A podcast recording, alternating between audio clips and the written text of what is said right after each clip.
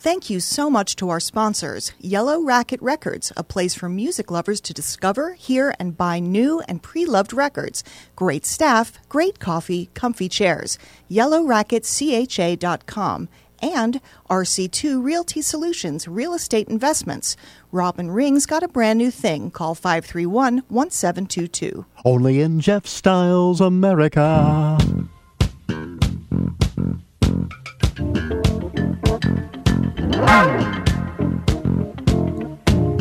Nooga Radio. Being Friday and being what time is it exactly? 908 908 43. Eastern Time.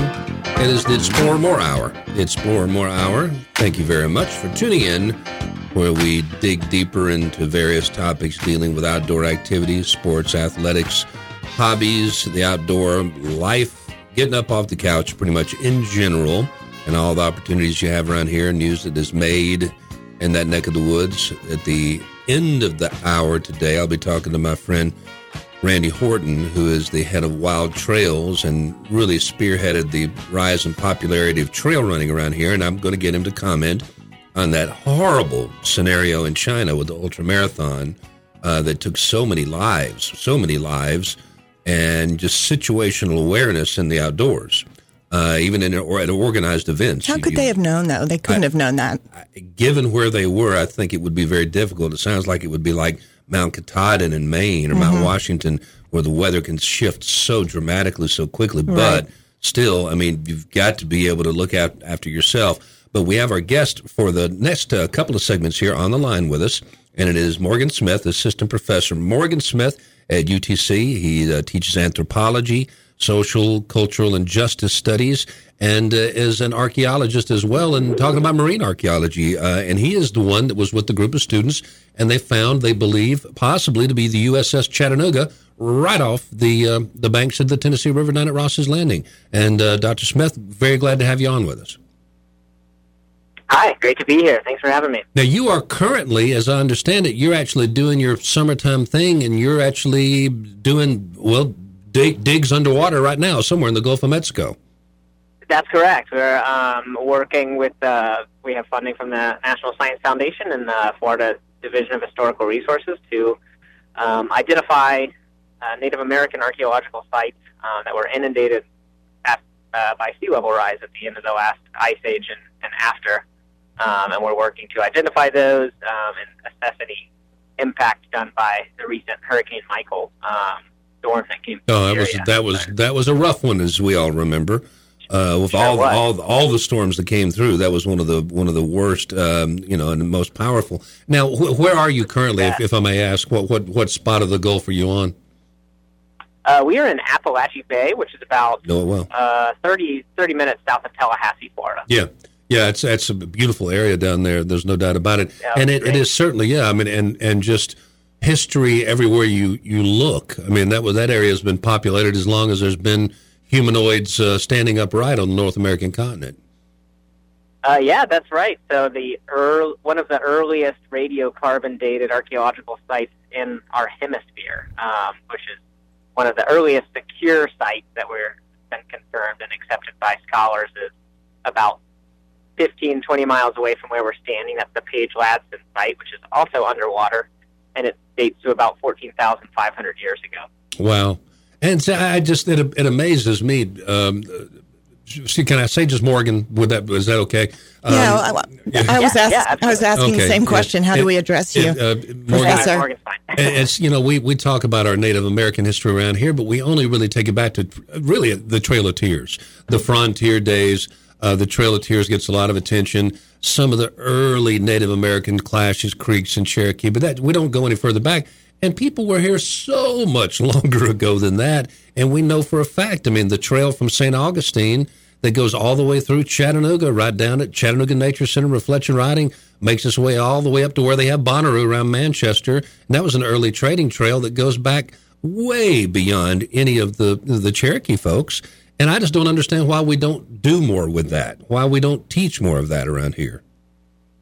Yeah, well, that's that's kind of my bread and butter and my specialty. And um, you know, there's definitely a, a lot of attention um, oriented towards um, more recent uh, Cherokee history, which you know is rightly so because it is a um, a, a major point in American history Sure. and, a, and a very important point for the Cherokee. But yeah, I I agree with you that it's um, these, these early stories about uh, some of the, the first peoples to come into the continent are really compelling. And uh, and yeah, there are uh, many sites around Chattanooga um, uh, that date back to the last ice age, uh, if not earlier, so 12, 13, perhaps even 14,000 years ago, uh, right in Hamilton County. Yeah, I live in Sequatchie County, right up on top of the big bluff that overlooks Dunlap, and I find Oh, yeah. what and what the you know we we all call everybody around there calls them smokehouses, the natural cave formations, just where you had slabs of rock that you know gave you a roof and two walls, and naturally went back, Yeah. and and it's amazing the artifacts you can find because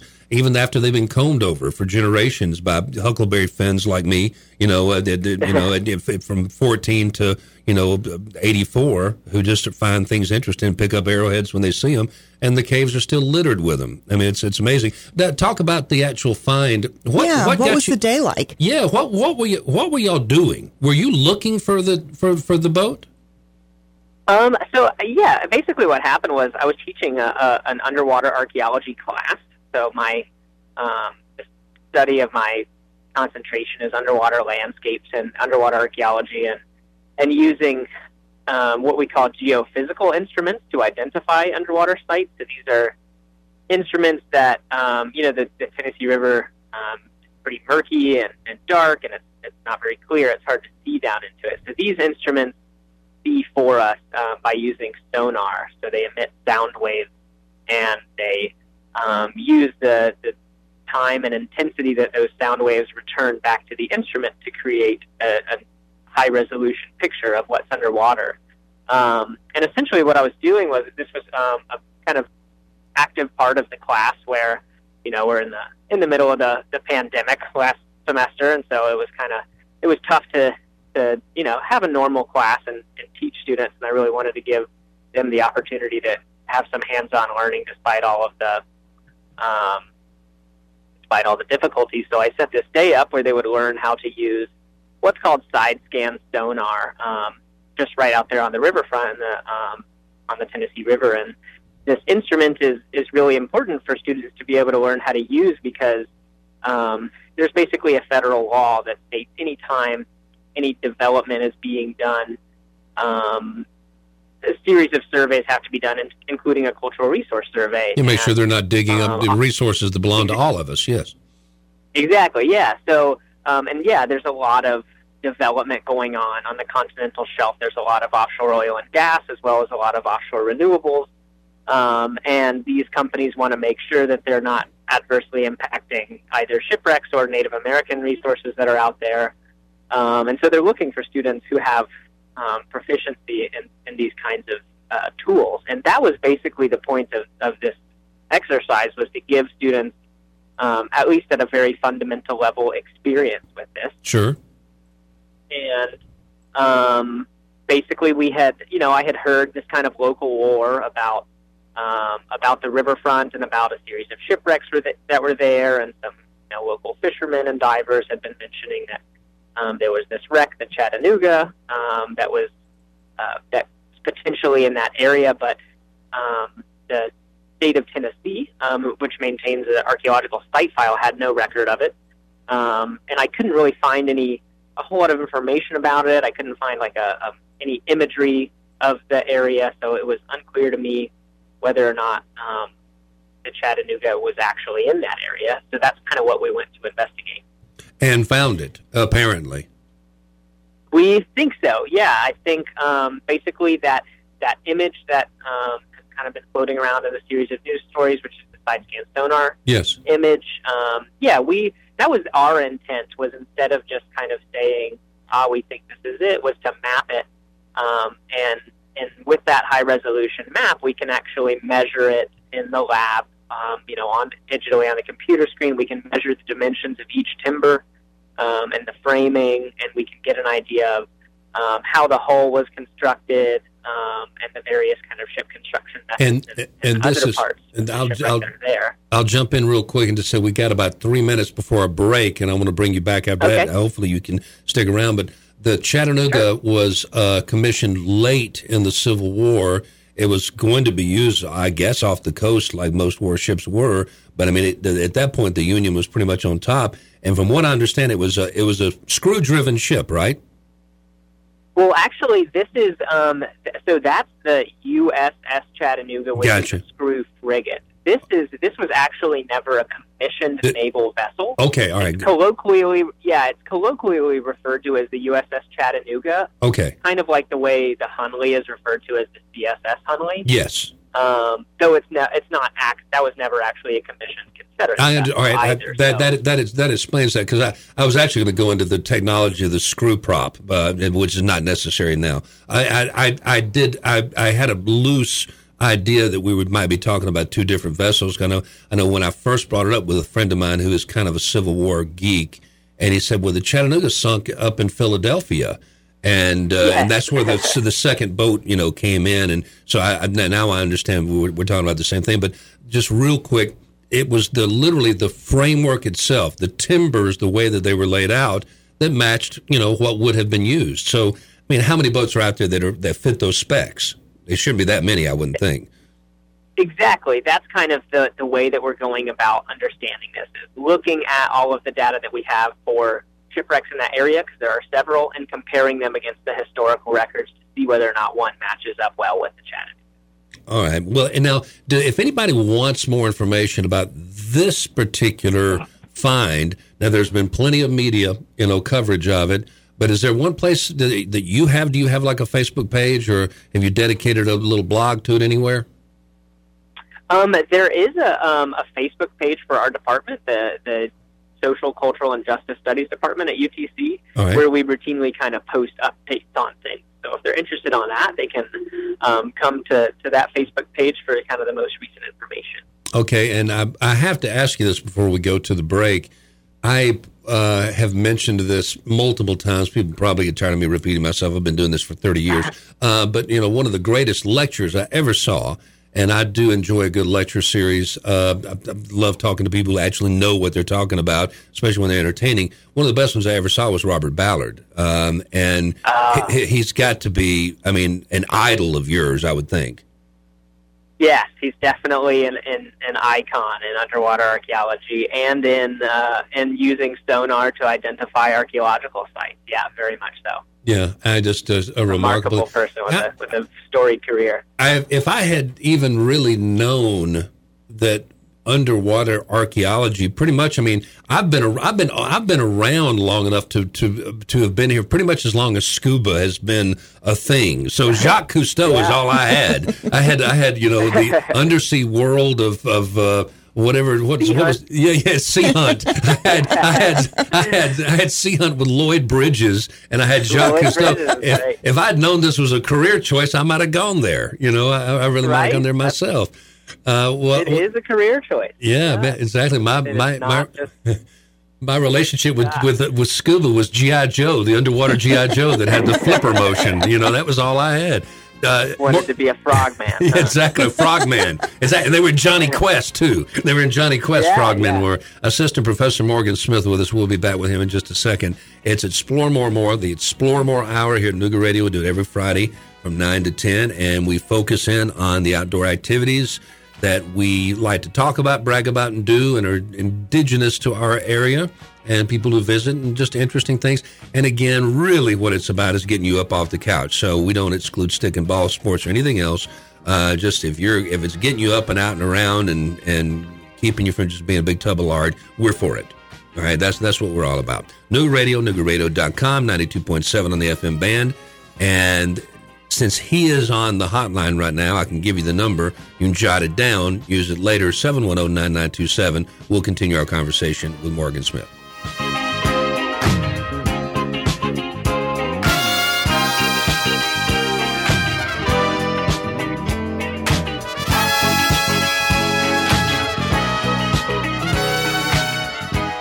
Only in Jeff Styles America. Everybody get up.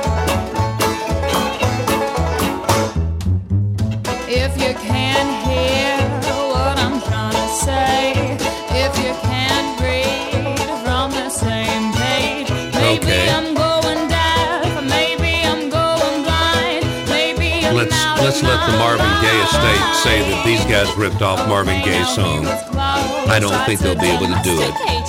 A bluegrass version of Robin Thicke's Blurred Lines. This is much better. I couldn't remember what he got in trouble for, and it was plagiarism. Yeah. Um, Marvin ripped off a Marvin Gaye rhythm, and uh, all he had to do was say, "We're doing it." And paying homage, they said, "Oh, okay." Instead, they cheated, and he ended up having to pay a huge penalty for it. Seven point two million dollars. Pharrell. Yeah. You haven't seen anything back from him since either. Yeah. Um, Assistant Professor Morgan Smith on the line with us. He is currently down right off the coast of Florida, working in the Gulf of Mexico, anthropology, and also social, cultural, and justice studies, but does um, um, aquatic underwater archaeology during his summertime, and that's where he is right now. But he's the guy, along with some students, who we believe found the uh, Chattanooga. And the Chattanooga, the one that we're talking about off the coast of, of the coast, the, the shore of Ross's Landing down there, was actually being used as a steamship being used to supply, and this is as I understand it, the Union troops as they gathered their forces for the march to the sea. Is that the historical perspective? That am I am I in the right ballpark?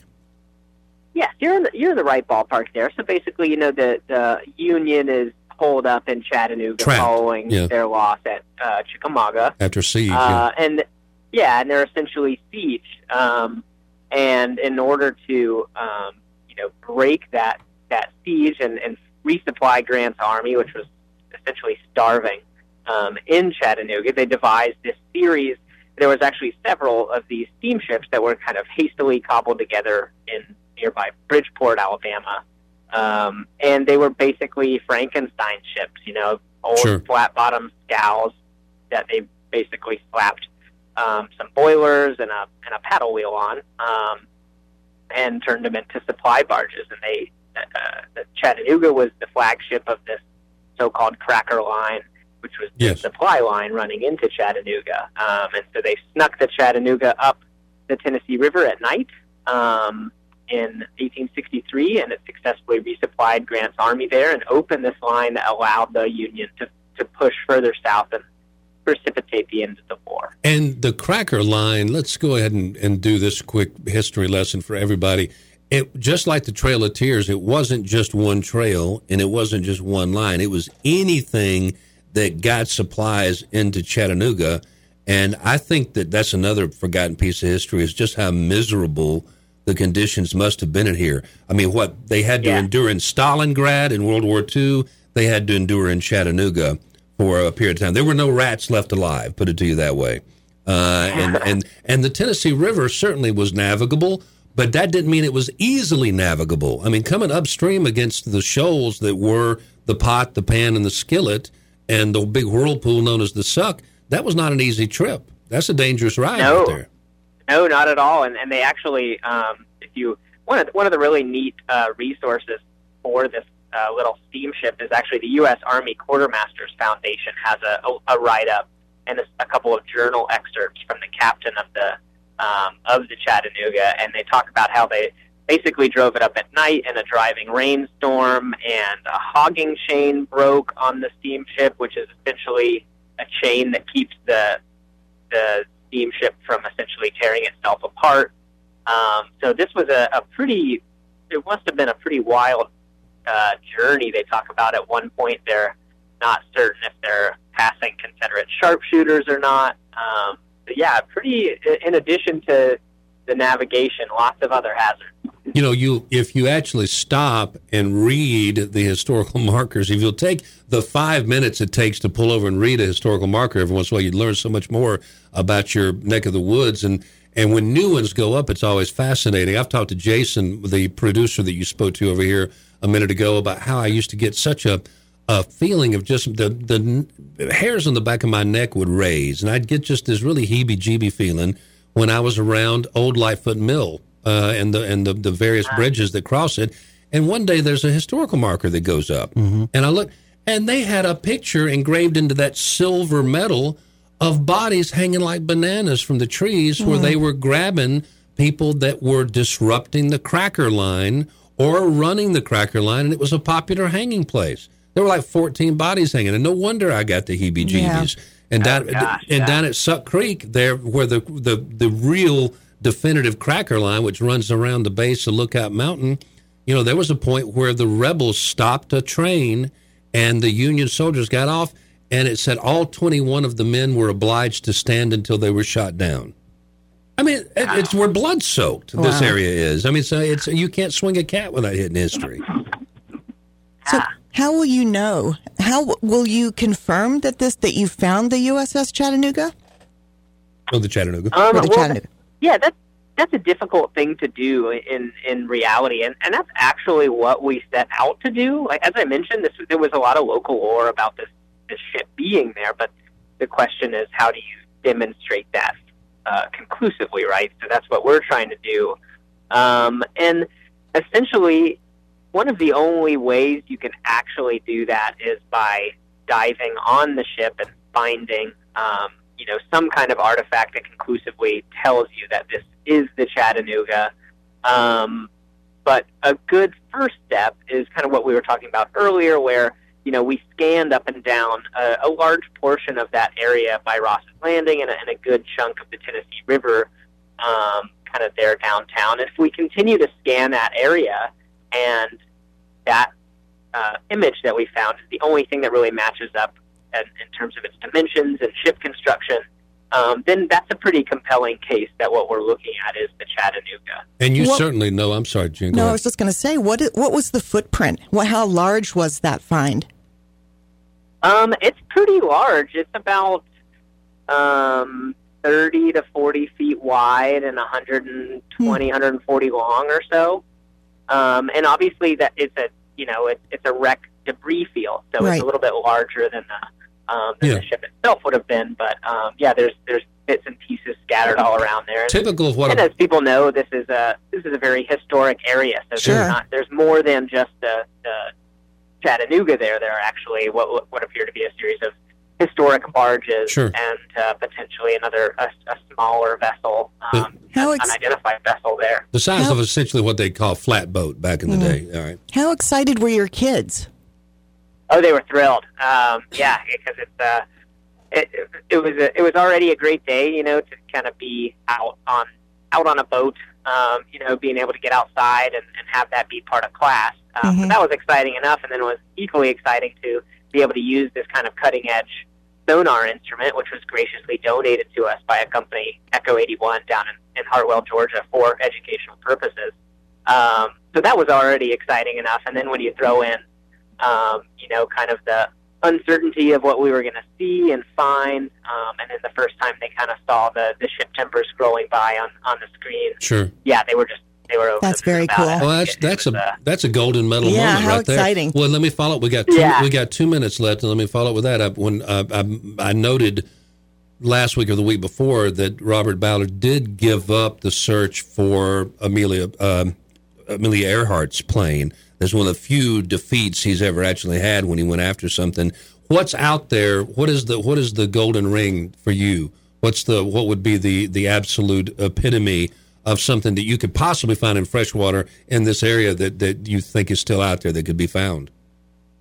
hmm, that's an interesting question. A As catfish the size um, of a Volkswagen. more in, um, in pre-contact archaeology, I'd be really curious to find um, one of these ice age sites that we were kind of talking about earlier. And I think that you know, obviously, the Tennessee River's changed quite a bit, and springs and um, streams around here have changed quite a bit since then. And I think that some of these sites may actually be preserved underwater. I can Um, and for guarantee me, you that would be my that would be my golden goose. when you're when you're back in town, reach out to me. I'm not hard to find. You can Yeah, talk you can- directly you to can Jen. reach me. And uh, I'm not going to give my phone number out over the air. I'm not that dumb. There are people who really don't like me. But I mean, you, you can hang out with me one day. I mean, there there are berms. There are clearly berms that are set up on the Lookout Creek when it is running by Tiftonia and Cummings Highway on its way to the Tennessee River that were set up by humans. And I'm I'm convinced that there were probably settlements around them that were probably headed up by Dragging Canoe and his people. And I can't imagine what else it would be. I'd love to take you out there and get your fi- your, your take on it sometime. that sounds exciting. We'll do. I mean, I mean, uh, Yeah, look, you look- should look do me up. that. I mean, take it take jumping in a kayak in about five minutes. Uh, so all right, we'll- right. we'll we'll set I that got a. John boat, so we can make it too. There you There go, you go. Morgan Smith. Thank you, thank you so much. I appreciate you talking to us today. Good luck on everything you're doing this summer. Hey, great talking to y'all. Thanks again for having There me. There you have it. Yeah, I pointed one of those out to Russell. If you're going downstream, you will not see it at all. It's an air. It's an opening about this big, not even the, the width of this thing right here, and it goes into a circular lake mm-hmm. with a mound in the middle of it, and the water is equa depth all the way around it. You can't tell me that was not a mound that was built on a ceremonial basis. You'll have to take me there now that I've got a kayak. Yeah, absolutely. It's easy. It's it's a very short paddle. We need to plan it. Yep.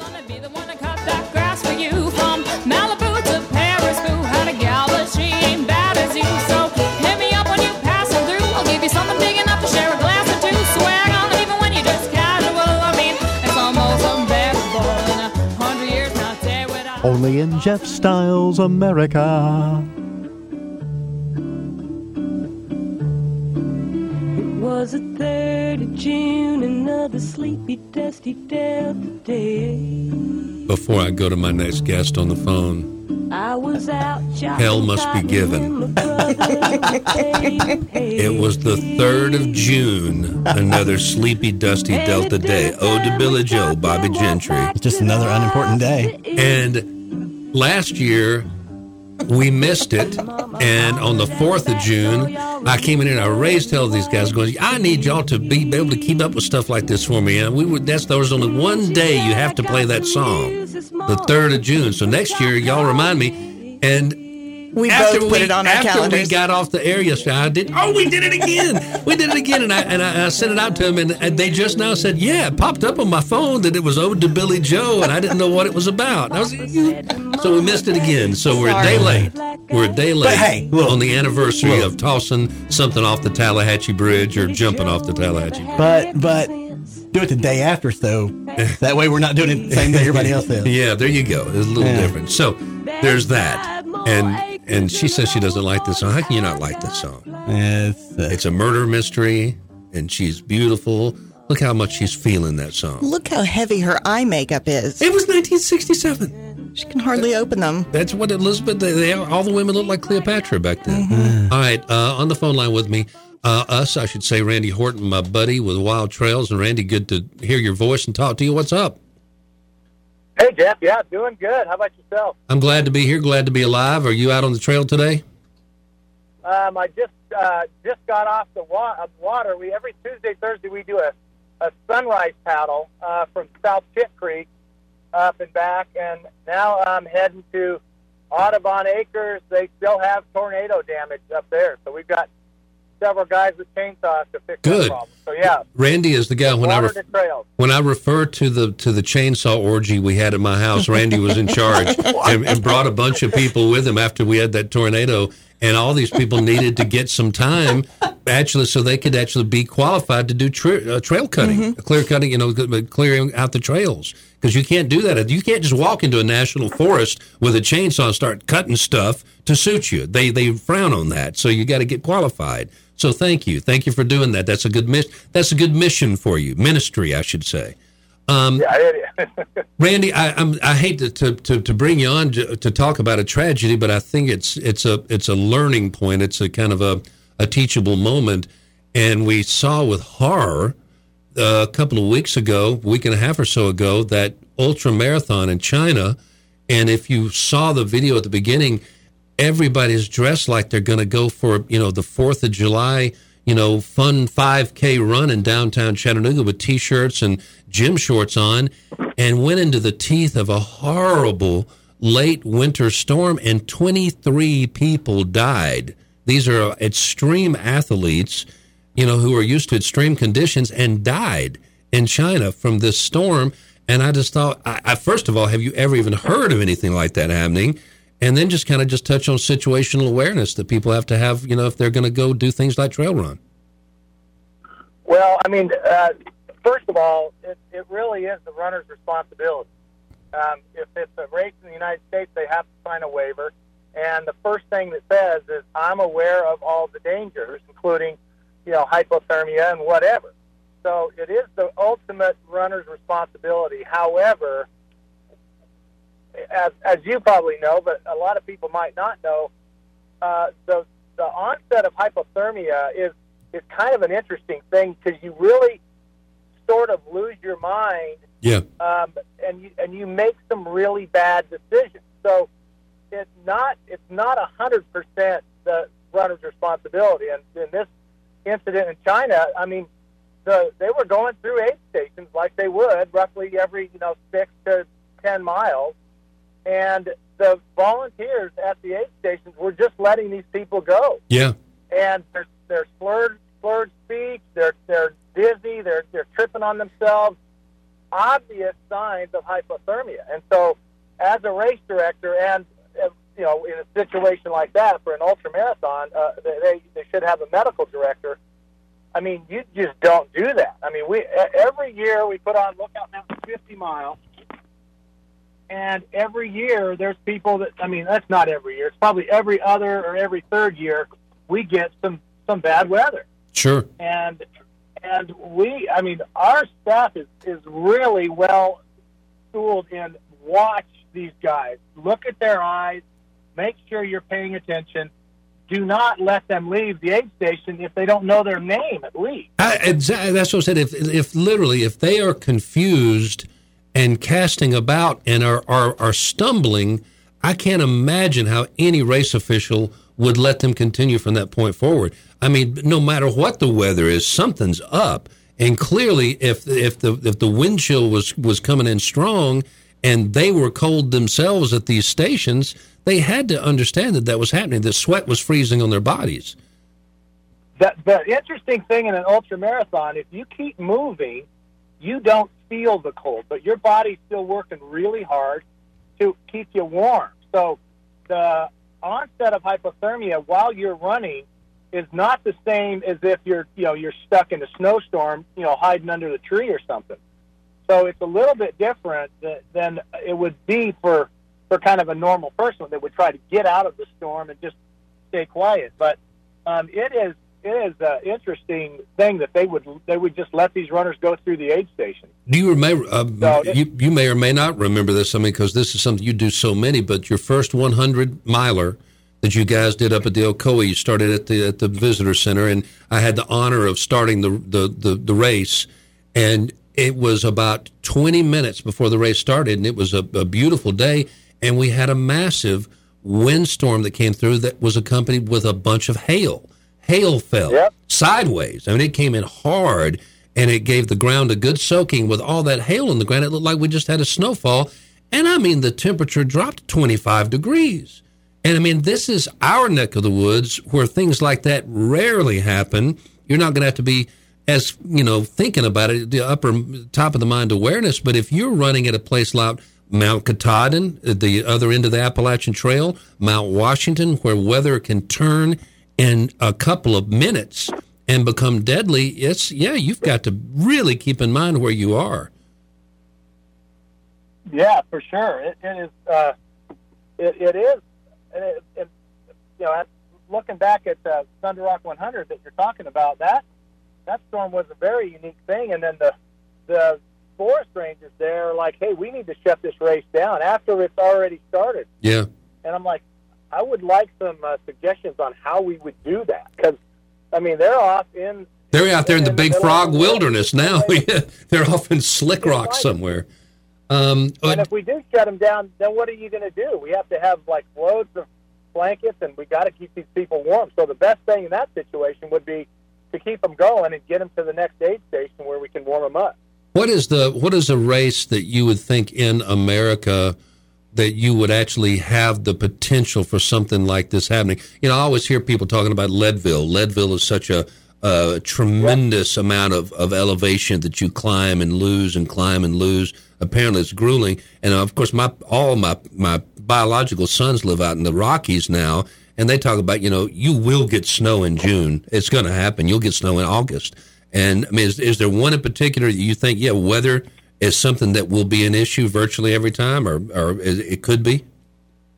Uh, definitely, Leadville's probably top of the list. I ran it twice. My dad attempted it I think four or five times and never finished. But I remember one year I was waiting to pace him because he, you know, you can get a pacer at, at at 50 miles, and it's an out and back course, and they go up from 40 to 50, go up over Hope Pass, which is like, oh, something like 11 and a half, 12,000 feet. That's high. and it started. And this is the this is the third week in August, and it starts snowing. Um, and it and when people, I mean, coming down, they got like snow all over them, and you know, just weren't prepared for it. And yeah, my dad had to be warmed up, and you know, thankfully he, you know, he was mindful enough to, hey, I need I need to warm up and change clothes because it turned into a great day thereafter. But yeah, there were a lot of people that that had to drop because they just weren't prepared and then started back up the mountain and they they pulled them at the top. There's an aid station kind of up over the pass that they have a solid medical team up there just really watching people. So they did a good job of of pulling them, but I can't that's imagine run, But running at that elevation. Mountain 50 is, you know, it's been a, a challenging race for a lot of years, and I can't, you know, I can't tell people that you can't start without having some, you know, a decent amount of clothes on. But so many people just don't get it. They once I start, I'm going to warm up, and uh, it, it'll be fine. But there's so many people that are, have enough of hypothermia working that they either have to drop out or really stop at that first aid station for you know 15 20 minutes Well, ta- take a second here. We got about two minutes left, and I appreciate you joining me today on the Explore More Hour. And Jen and, and, and Jason in here. You know, you came in early when we first started doing this, and then we shut down. Uh, I, it was a given day back in whenever it was Yeah. March, and we just said we, we can't do this anymore because Right. it was it was the pandemic was becoming obvious. So we've really this is what the third or fourth week that we've had This it is- back yeah, I think the fourth in or full fifth, form, actually. and we appreciate all the folks that have been working with us. Take a, a minute and just talk about the trail series and races that you have that might be coming up, and how somebody would get started. so yeah we've got uh, we put on nine uh, trail races and, and one well one paddleboard race paddling race not just paddleboard this year but we'll bring the triathlon back next year um, so that's two two water related events um, the next one coming up is our stage race which is this is the 15th year and it's uh, Chattanooga Mountain Stage Race. It's roughly 20 miles a day for three days. Raccoon Mountain first day, Signal Mountain second day, and Lookout Mountain third day. And um, we get people. I think we've got 32 states represented, and we don't get a lot of people. Really, don't have um, enough parking to have more than about 150. Um, so it usually sells out. But right now, we've only got. I think we got 90 some registered. So there's, there's plenty of room for that one, and and then it's roughly um, about one a month for the rest of the year.